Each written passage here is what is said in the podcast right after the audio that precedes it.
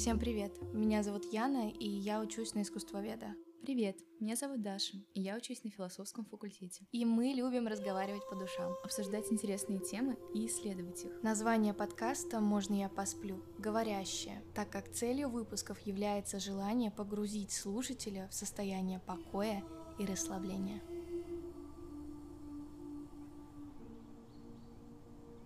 Сегодня мы даем характеристику мифологического существа. А вы попробуйте его угадать. Ответ ждет вас в конце выпуска.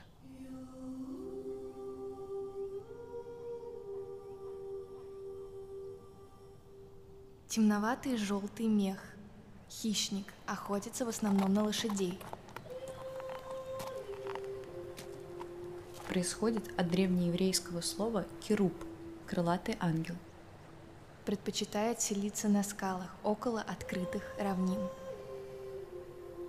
В гнездо он кладет себе изумруд. Считается, что это самый сильный зверь, кроме слонов и львов.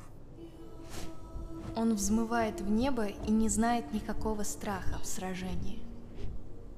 Однако с героями и богами в конфликты не вступает. В древнегреческой культуре изображения этих существ встречаются на памятниках искусства доисторического Крита, а затем Спарте. Древнегреческий историк Геродот описывал их как пришедших из Северной Азии, где они охраняют золотые месторождения.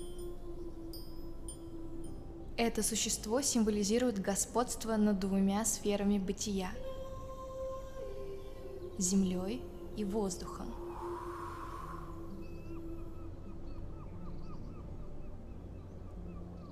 Для меня было удивительно найти информацию о том, что даже в славянской мифологии эти существа упоминаются. Они сторожили проход из мира Яви в Навь.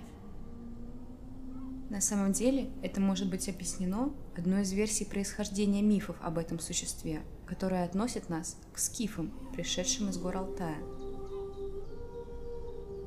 Скифы Алтая в песках пустыни Гоби могли найти останки динозавров – протоцераптосов. Воротник этих динозавров мог был интерпретирован как крылья,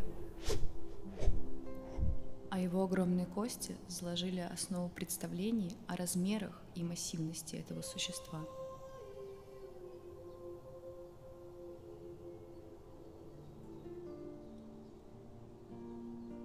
Мне кажется, что мы можем уже назвать это существо. Это грифон.